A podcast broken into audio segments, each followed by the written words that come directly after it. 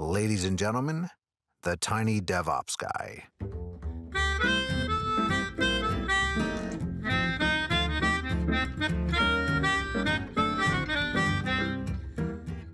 Hello, everybody. Welcome to another episode of the Tiny DevOps Podcast, where we like to talk about solving big problems with small teams. I am your host, Jonathan Hall, and today I'm excited to have Todd Hansman with me. Welcome, Todd. Glad to be here. Glad to be here. Awesome. Why don't you tell us a little bit about yourself? Actually, you know, before you do that, um, we're going to talk about. I want to let the audience know we're talking about observability today, um, what it is, why you should care, or maybe you shouldn't care. Um, and to do that, I have Todd here. Todd, tell us a little bit about yourself um, and what you do professionally, and how maybe that relates to observability. Uh, I call myself a problem solver. Uh, I run a small consultancy with some friends of mine. Uh, we do software stuff, but uh, this is all based on 25 years of being a dev of, or, or IT professional of other sorts. Uh, back before the internet, when you learned to dev, you learned all the things about computers ever, and so that's kind of my background and why I know all the things on the ops side of the house, traditionally speaking, compared to just the engineering side. So Cool. that's why I care about observability. So you so you learned to program before the internet, like I did. Yes, yes. Yeah. I used the public library and a Commodore 64 when I was getting started. My dad brought home a big old stack of books uh, related to DOS and QBasic, and There you go. Awesome. that was what we had in the house. Sweet. So you said you're working in a consultancy. How many of you are there? There are six of us at the Okay. moment. And what kind of what kind of work do you do? Do you do software dev work or or all sort of IT stuff or what? Uh, I'm terrible at, at tooting my own horn. Uh, we do uh, mostly software engineering workflow. So the like we will work on a project basis as well. Like that's how we work. But Okay. the the project is not the value. The the idea is we can teach you like the faster ways of development that we've come up with in as an industry. We can teach that by example, get some teams going with us as we go, and then we create catalyzing change. That's why we're called the Catalyst Squad, catalystsquad.com. And what kinds of companies do you work with? Are they big companies, small companies, all across the board? What what is it? We are, I mean, we're not picky about the company size specifically. Um, typically, the need is going to be in a larger shop, you know, somewhere between 50 engineers and 1,000 engineers is typically around the range that we're most effective. So the topic for today is is observability, which is of course a, a broad topic. There's a lot of things we could talk about there. Um, what kinds of things do you see? Um, maybe we'll start with your clients, and we'll, we'll I don't know, we'll jump around a little bit. But the, the sort of people, the, the companies you work with as clients, what kind of challenges do they have when it comes to observability? I think it depends on what stage you're in. So it's a lot easier to uh, build observability into a greenfield project up front, right? Um, whereas it really has to work into your entire workflow, into your entire ethos. So changing to match that need is very difficult for a lot of shops, especially traditional shops that aren't tech. Uh, they they don't know how to manage that kind of a change. Uh, but even tech companies of yore have tried and failed many times to, to make that shift, shift everything left, etc. So let, let, us talk. I, I should have started with this honestly, but let's start with defining what observability uh, is and means, because, like I said at the beginning, it can be a whole bunch of different things, maybe to different people. Um, what, Yeah. what is your concept of observability? What What do you think that means? Um, so it it will change slightly depending on audience that you're talking to. Uh, the executive team is going to have a very different opinion about what it means and what they care about in that that broad topic uh, to the average engineer, that sort of thing.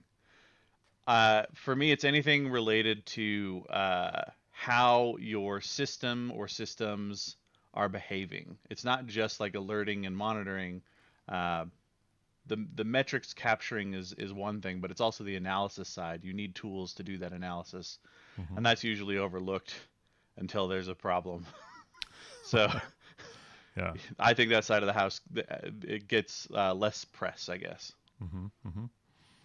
Whose responsibility would you say observability is? Uh, if if you have a, a tech team, is it developers? Is it the operations guys? Is it I don't know. Does it belong to someone else? Well, I think uh, it's 2022, and if you have an ops team and you call them an ops team, you're probably behind on several several fronts here. so that's step one. Is we're going to Yeah. need to get you uh, up to the point where observability is even a thing we can talk about.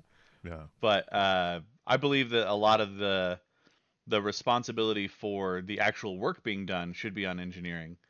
I think that uh, the ops, the traditionally the ops side of the house would have been heavily involved, and they should be uh, embedded in that that world. But uh, for me, the the actual responsibility, the cultural responsibility, is is throughout the organization.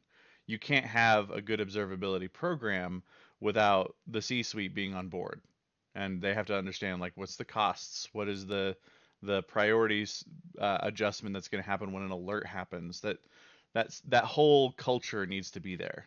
We hear a lot about culture, especially on a podcast that's called DevOps, because DevOps is often said to be a culture, right? Yes. Um, often though, I, I get the sense. I, I mean, culture is also it's a confusing term and it's kind of nebulous and and it's hard to like point to. You can't say, "Oh, look, there's they're doing they have the right culture," or "We have the right culture," or whatever. What are some elements of this as it relates to observability? What are the things that you look for to know if you have the right culture, or or where to improve that culture? What what what do you? I I know it's a nebulous question because it's a nebulous topic, but where where do you start in that area? Um, capabilities is usually where I begin. So, um, there was a good talk at an AWS reInvent. It was like a keynote somewhere, hmm and I don't remember who the speaker was or any of this. So this is a terrible, terrible quote. But uh, somebody was on stage and they said uh, about CI/CD. They said if you can't build your entire infrastructure from scratch in less than an hour, you're not ready for CI/CD. And I thought that was a really interesting observation. Um, worth debating uh, in another forum at some point, but the the idea that you you have this capability over here, and that means that you're ready for completely related but completely unrelated capabilities over here. You're not ready to like do monitoring and gather metrics if you're not like automating deployments and version control and things like that. Like that that doesn't make a whole lot of sense until you're like on the other side and you can see clearly the pattern that relates the two. But usually that's where I start is start asking questions about okay, so how, how do you deploy? Uh, what does a release look like? What do versions look like for you? Uh, how often do you deploy? Almost kind of the exact uh, questions from the state of DevOps reports over the last like six years. Mhm. hmm So just ask those questions and you kind of find out where their maturity level is and you work from there. So, so, so basically, what you're saying is, it sounds like is that a lot of the observability concerns don't even worry about them until you have CI/CD in place. Is is that right? I, well, I mean that's an example, but yes, Okay. there are several there are several things that you probably need to do before you ever get to uh, observability in any meaningful way. You still want to Okay. like go through some of the motions, you know, install Grafana and Prometheus and all those things, but hmm you can't use them effectively until you have the rest in place.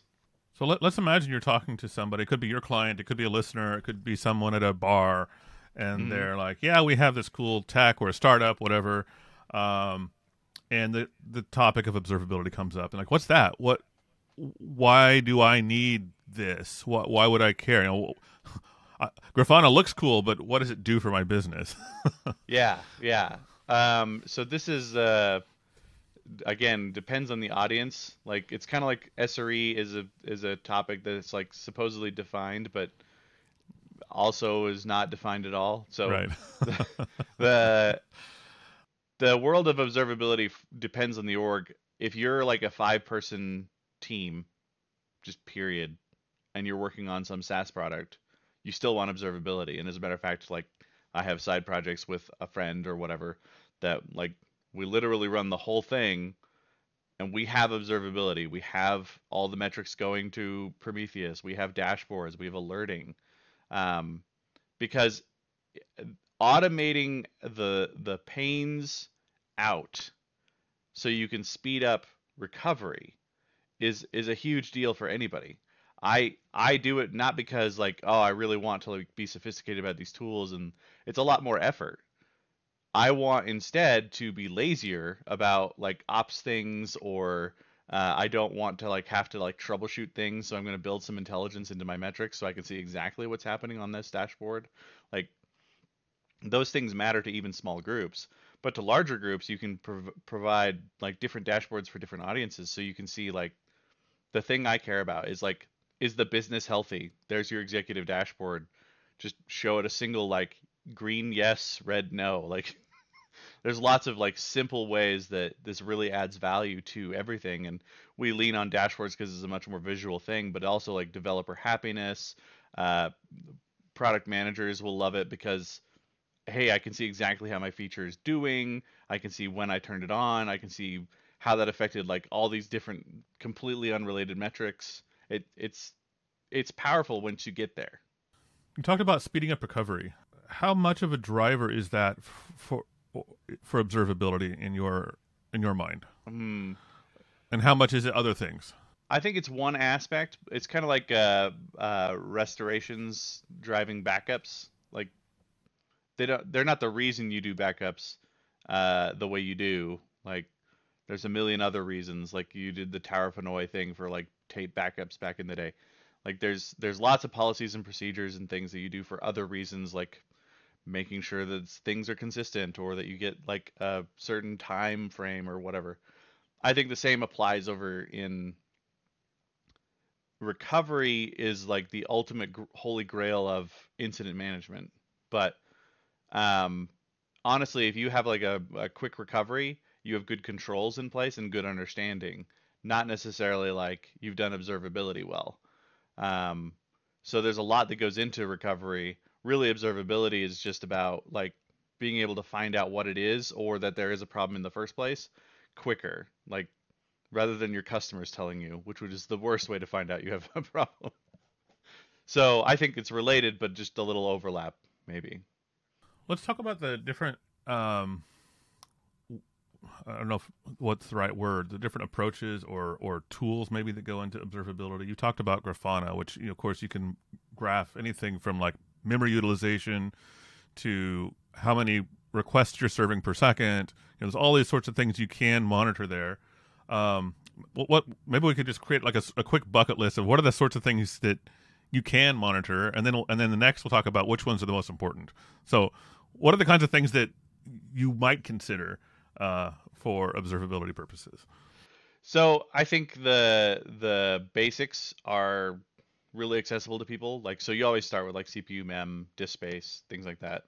Um, unless you're in like a cloud native world, like if you only have a Kubernetes cluster, uh, disk space is not usually something you're concerned about in a in the same way. Like you care about volumes filling up, but you measure those differently, and it's mm, so there there's problems there. But uh, other than that, like it it's just so easy for everyone, and then everybody thinks like ah this was kind of a letdown. So you got to follow that up with more powerful metrics like uh, requests are really good and can be pulled out of the logs that people are probably already using. That's always nice. Um, you want to avoid logs, and that's a weird thing for people to process when they're beginning like their whole observability journey. Like metrics are better than logs.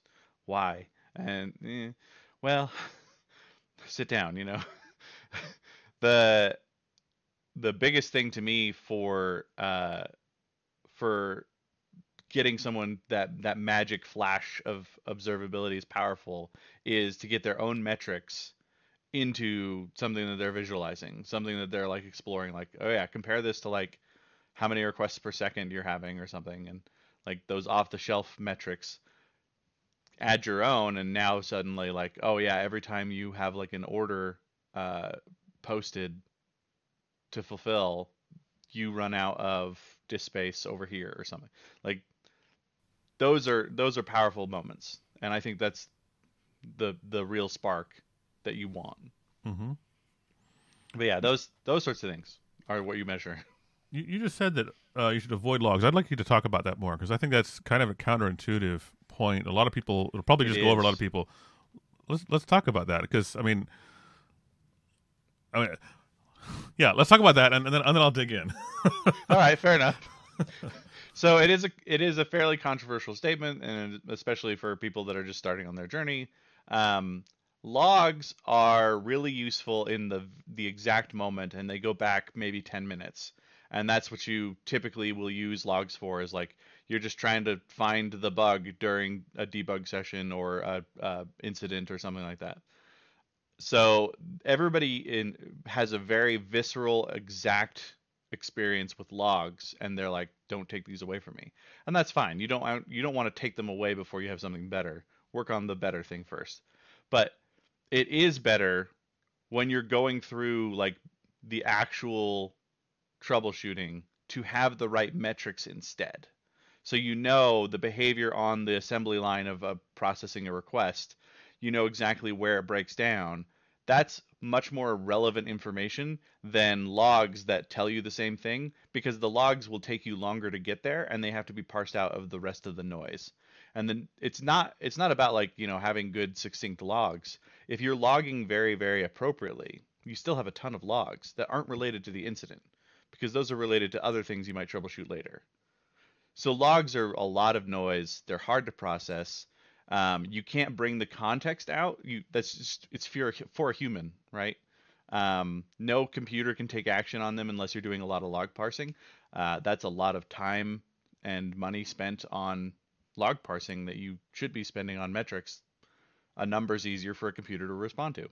So it doesn't feel like you should, but you should eschew logs in, in all cases except for you want to capture the last 10 minutes or whatever, sure, that's fine. When you're debugging, they can be a nice signal, especially if you're not ma- monitoring everything under the sun already. If you haven't gotten metrics for everything that you would look at logs for, keep them on. It's fine. Just don't store them for three years. Yeah. And okay. You'll slowly just switch back to metrics as you get more and more going is there still a place for logs when you're trying to debug something? You know, you know, a customer called and last night this weird thing happened. It's never happened before. I mean, I, I can't. I mean, if you had a metric for that, it would be like one little tick. I can't yep. imagine that that would be useful. That that's the place where logs are useful, right? Or or or does that eventually go away too? I think uh, if you go if you go down the rabbit hole, uh, you'll have you'll find kind of different flavors of it uh, at least as far as my experience goes mm-hmm. um, some groups will still like keep logs but like they just have more sophisticated like request tagging or something on those logs okay so that they could just do that kind of debugging yeah, um, okay. uh, the more effective one that i've seen but takes more engineering up front is there's like audit tools that they build it's either just like an audit table of like all the things that people do mm-hmm. or um, they'll have like a whole audit system that'll like feed from like different services and do some tracking of requests and whatnot. It's kind of a WAF thing, I guess, but some people really like that, and it's it's kind of cool to see it. Uh, I I myself wouldn't do it because I I don't have that many developers to dedicate to such a thing. Mm. But mm-hmm. but if if you have it, great, awesome. Okay. So so speaking of not having enough developers, um, mm. That's going to be a common theme, I think, for many of our listeners, because uh, yes. you know we focus on small teams. And where does it make sense to start? I mean, sh- should you should you bypass the logging thing entirely and like, okay, we're never going to do logs, we're only going to do monitoring, or do you start with logs and, and wean yourself off of that later, or you know, if if you're a two person startup and you're just trying to get some money, you know, you're you're trying to get customers before your runway runs runs out. Uh, where do you focus yeah. your effort most effectively here? Um, I don't think. I mean, storage is cheap. So if if you are in a scenario where you have, like, I I chiefly work in Kubernetes right now, but mm-hmm. um, even before that, like you're typically aggregating logs somewhere, and there's tons of systems for whatever you're doing to do that easily. It's okay. Spend the extra five dollars a month and have some logs or something. Yeah, you know? yeah, yeah. Like it's not it's not terrible, but start your metrics journey early if you're just starting out. Start your your observability tooling on that side of the house as well. The moment you you start getting going, um, build that muscle slowly over time, and then like you'll never really look back, and that's fine. Again, it's it's super cheap. It's nice insurance. What are some of the more maybe unusual metrics you've seen that maybe surprised you that they were useful, or would surprise an average person that they're useful? CPU makes sense, but uh, Yeah. someone monitoring something strange. So, um, there's some interesting latency metrics that you Mhm. wouldn't think matter, but they're very interesting in um, in other fields, or I guess uh, more niche use cases. Uh, your typical web CRUD app SaaS thing is not going to be benefiting too much from this, but it, it's also super interesting. So maybe if it like you get the metric for free, log it anyway. Uh, the the latencies so latency of a request that sort of makes sense to people um, from okay from my ingress to service a what's the latency between that but more interesting to me was latency of things like io on disk or uh, so i sent a request i sent this syscall and it took however long to return you know things like that are really interesting in uh, especially in the voip world uh, like we're on a platform that we're doing VoIP and video at the same time. Those latencies are really, really important, especially to things like jitter. So latency goes up and down.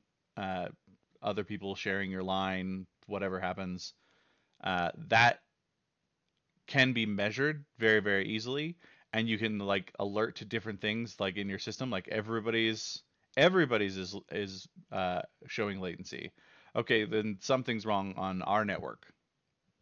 Great, let's dive into that. So it's it's kind of a weird one, uh, unless you're really deep into networking, which I'm sure somebody on the listening end is going to be. So you know, props to you. You already know this, but a lot of devs don't, and uh, it's worth keeping in mind, especially if you get out of the CRUD app only thing. What do you think is the relationship between good monitoring and testing, automated testing? Um, I think they're very related skills. Uh, this is so again, my background is dev before the internet, Mm-hmm. um, where people assume like, oh, you learned to code and that was great. Like, no, no, no, no.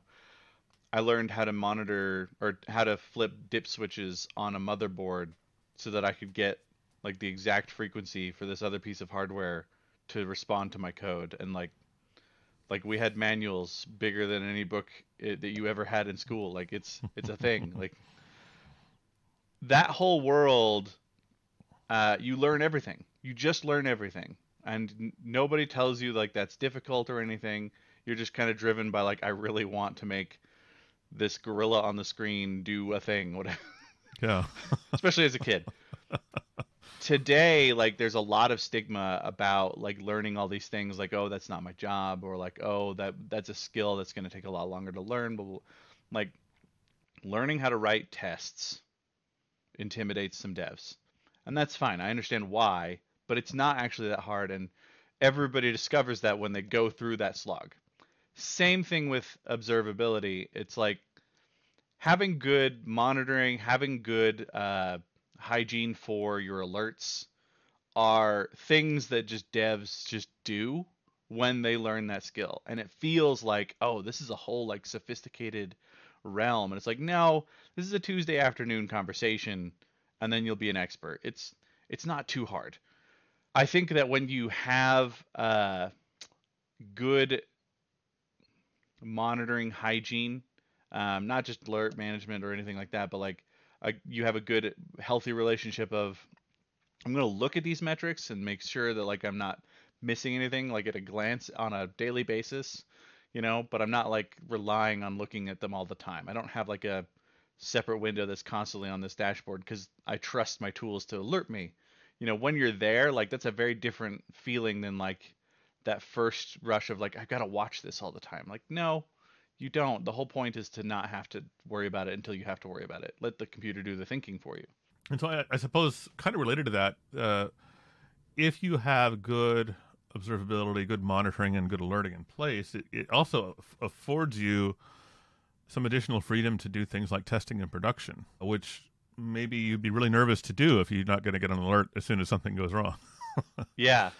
Uh, and allows you to do things like canary deployments for Uh-huh. the the testing that's automated, you know, like that sort of thing. Like it's amazing all of the things that are like hot buzzwords in DevOps world.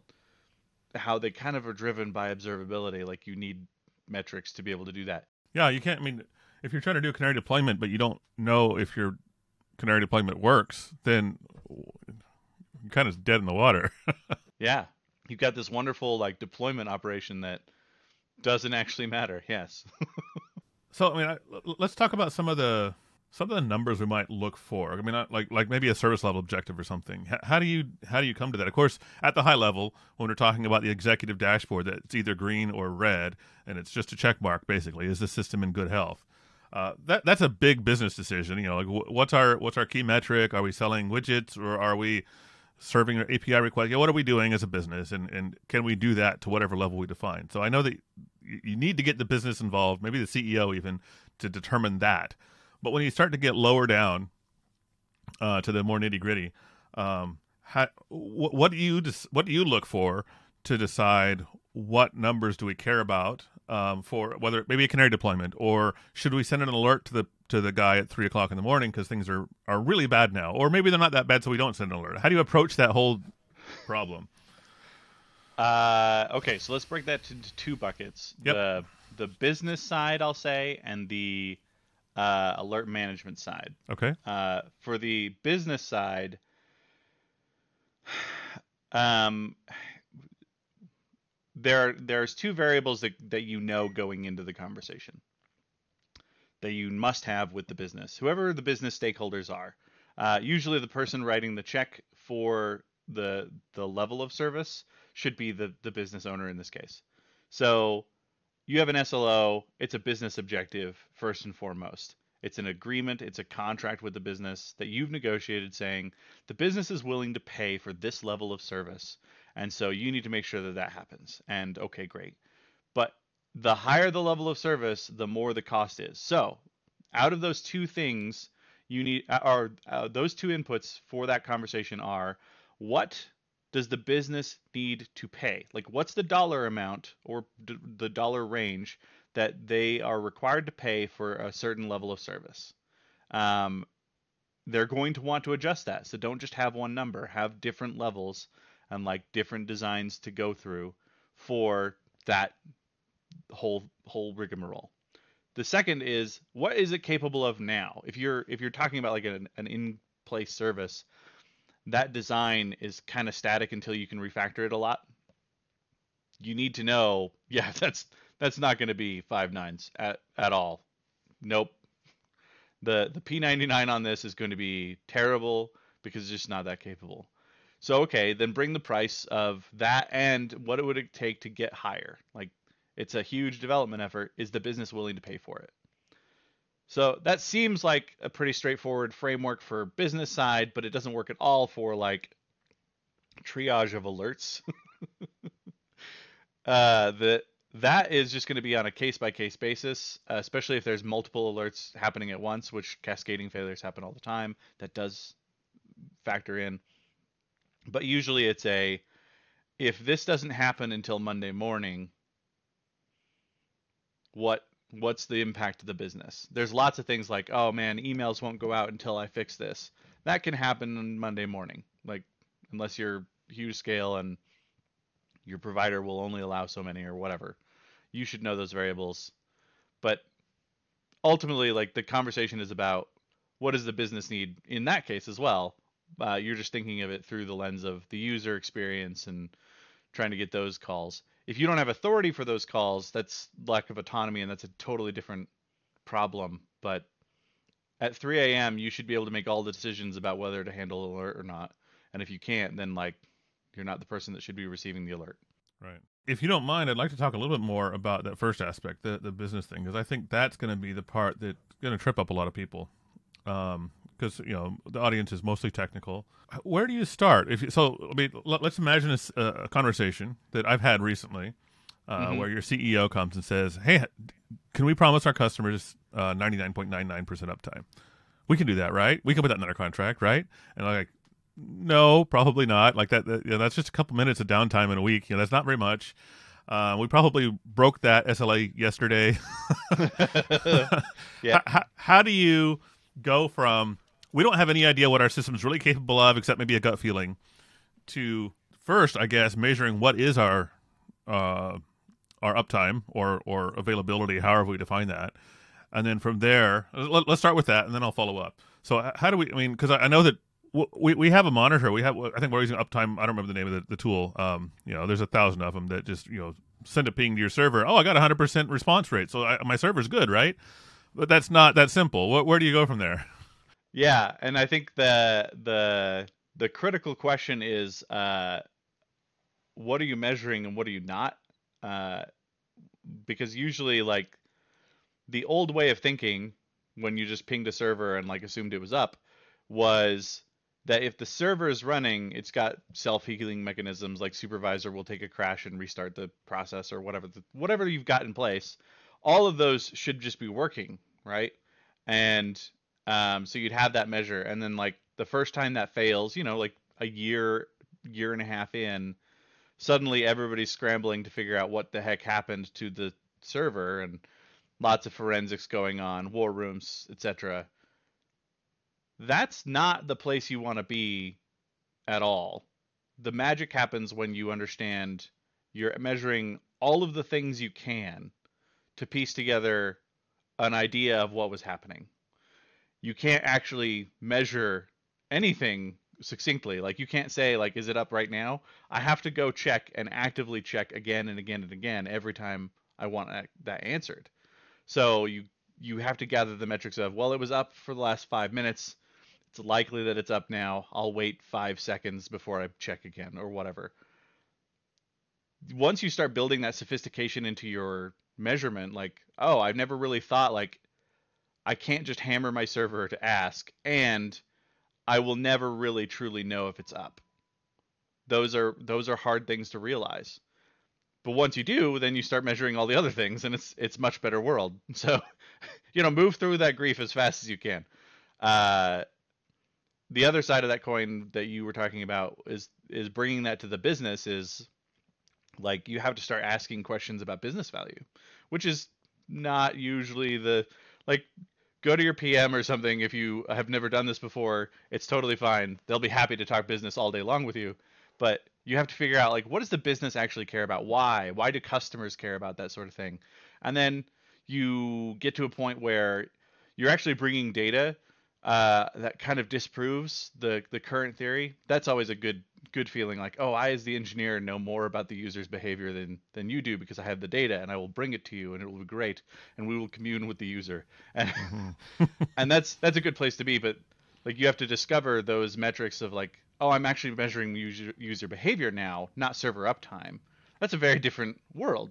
Yeah. They're very different conversation. Everything everything changes. So I mean, let, us let's, let's imagine a simple scenario. You you you have an e-commerce store selling widgets, yep. and you know an, an obvious thing to do. I mean, of course. So we, have already decided. Okay, just pinging the server isn't sufficient. That doesn't actually prove that things are working. Um, so maybe the next step is we monitor um, how many ha- have we had any uh, sales in the last 15 minutes, and if that ever drops to zero, okay, maybe there's a problem we haven't seen before, uh, or or you know things might appear to be working. Certain services are responding, but nobody's checking out, so that's a problem.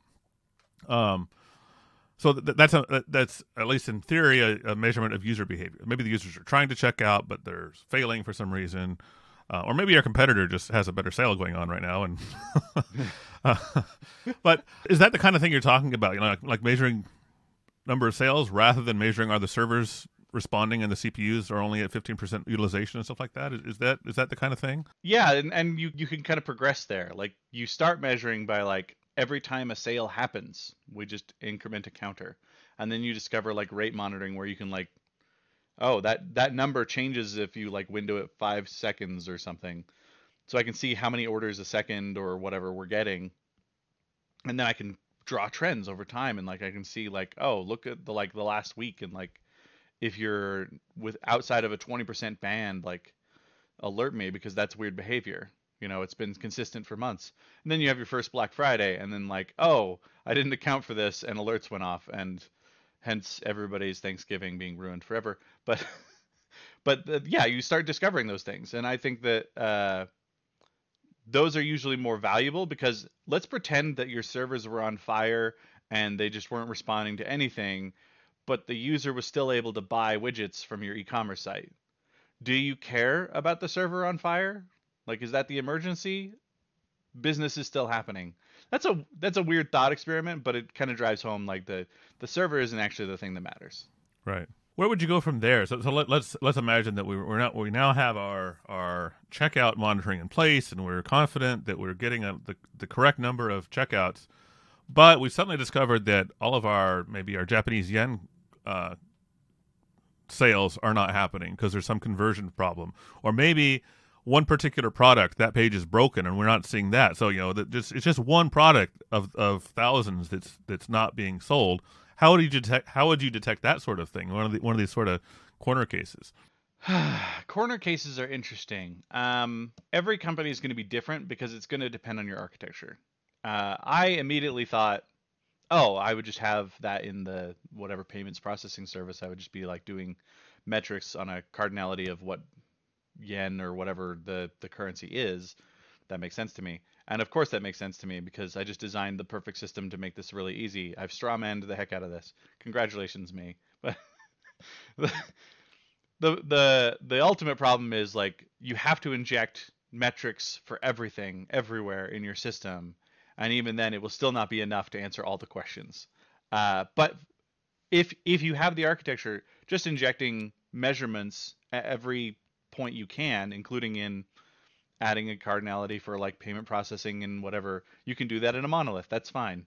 But only if that module is called every time. If you like have like completely different modules for different things and it's hard to coordinate, now you have a different problem. It will show up in your observability, but it's not actually an observability problem. It's an architecture problem.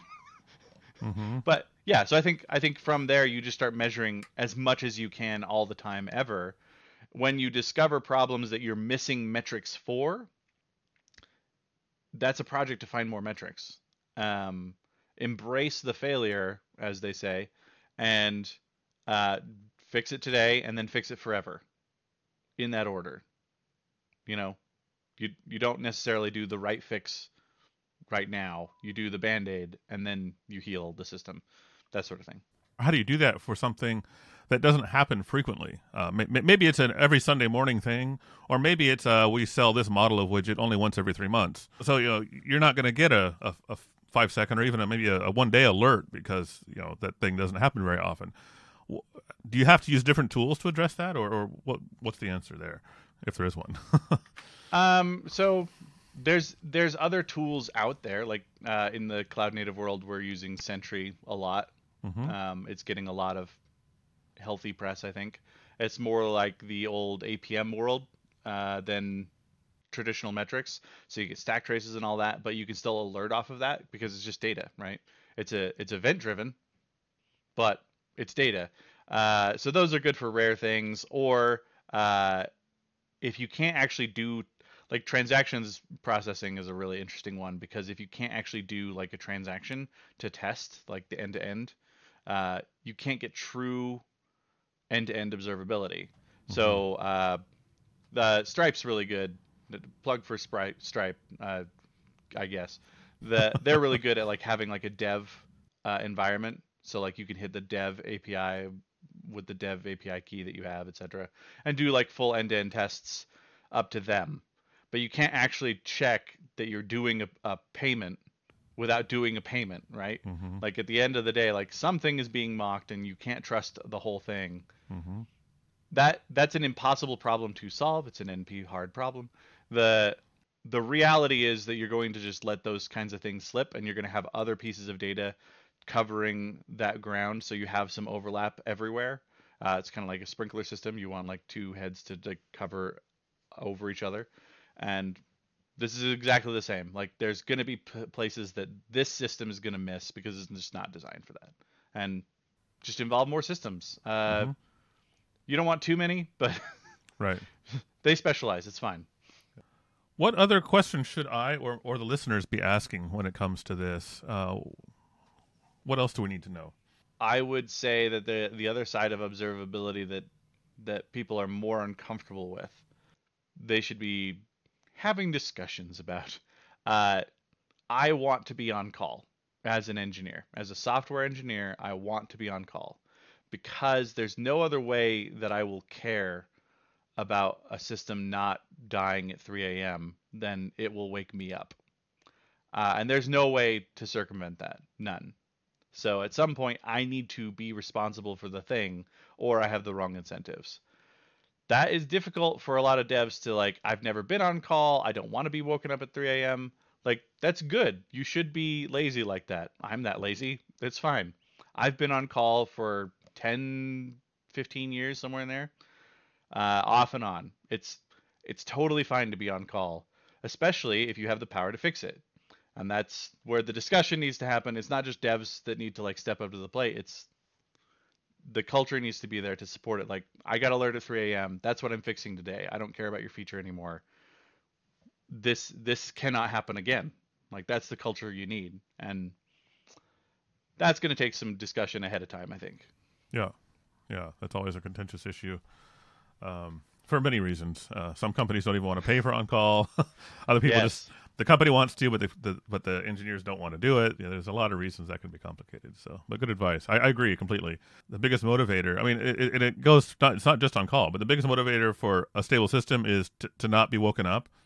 Um, that's also the biggest motivator to to write solid tests and to and to make sure that you understand the customer requirements before you write the feature. All these things. You know, it, was- when you pay when you pay the price for the failure, you're more motivated to to do it right. Exactly. Exactly. Cool. Well, I've enjoyed the conversation. I've learned a few things. Um, the idea that logs are a bad uh, idea was, is a little bit new to me. I mean, I, I see where you're coming from, and I, I think it makes sense. But uh, yeah, I'll have to chew on that one a little while. It's all right. You don't have to agree with me either. You'll come around eventually. Yeah, yeah, yeah. Um, you know, it, it might be partly. I mean, I'm, I'm sure it's largely due to the fact that I've not worked in a lot of environments with really solid monitoring. I mean, I've worked in a couple. Uh, I worked at Booking.com for a while. They, they're they're a big. Uh, uh, they have a strong emphasis on monitoring, um, and I don't think I ever saw a log when I was there. Um, ex- yeah. I I could probably get some debug output from something somewhere if I tried, but it wasn't it Yeah. wasn't routine by any means to, to look at logs there. Um, so yeah, it, it probably makes sense. Uh, again, I'll chew on it some more. Uh, I, I appreciate the, the challenging thought. Um, how can people get in touch with you if they're interested, or are you on uh, social media or anything like that? I am on social media. I'm pretty much Todd Punk everywhere. It's Todd with one D, uh, Okay. P U N K. CatalystSquad.com. You can use the contact us page there if you're interested in that side of the world. Okay. Um, I'm always willing to talk on Discord or Twitter or wherever. I'm really accessible. hmm Um, and as long as people don't abuse that, that'll probably stay the way that I Okay. always operate. Great.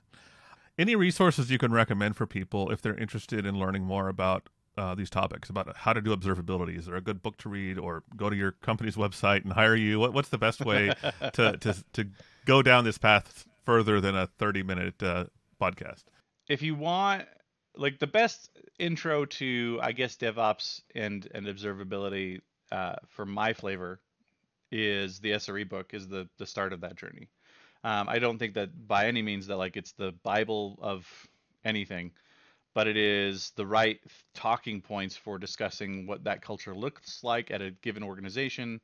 Um, and from there i think you just need to like build projects. Uh, you can jump on open source you can jump on anything like that uh, find a community that will essentially think this way in like a cloud native observability driven way and just work on that. Just just kind of lurk and observe observability. That's that's usually where i say to start and usually there's like a, a discord community or something around the language that you like. Um, they'll be doing like modern stuff. You're going to be in containers at some point on that journey because that's the thing that everybody does now but uh, as long as you're comfortable learning all these things like they'll walk you through steps and how to do things on your local environment and things like that so lots of friendly groups out there i would start there Great, wonderful advice. Thanks for your time. Thanks for uh, challenging us. Uh, we'll be in touch. Todd Punk on LinkedIn, Twitter, everywhere everywhere. Great, Todd. Thanks so much. Until next time. cheers